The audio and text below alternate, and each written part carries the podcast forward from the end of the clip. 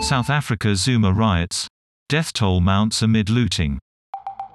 At least 30 people have died following days of unrest sparked by the jailing of a former president.